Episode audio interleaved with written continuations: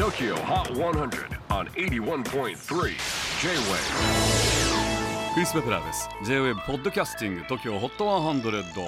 えーここでは今週チャートにしている曲の中からおすすめの一曲をチェックしていきます。今日ピックアップするのは99位に初登場マディソン・マクファーリンユタ1992年サンフランシスコ生まれで現在はニューヨークブルックリンやロサンゼルスを拠点に活動しているシンガーソングライターのマディソン・マクファーリン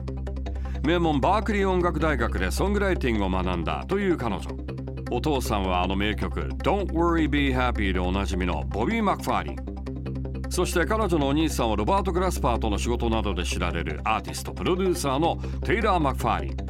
そんなすごい音楽一家サラブレッドな彼女の新曲が99位に初登場。マディソン・マクファーリンユタ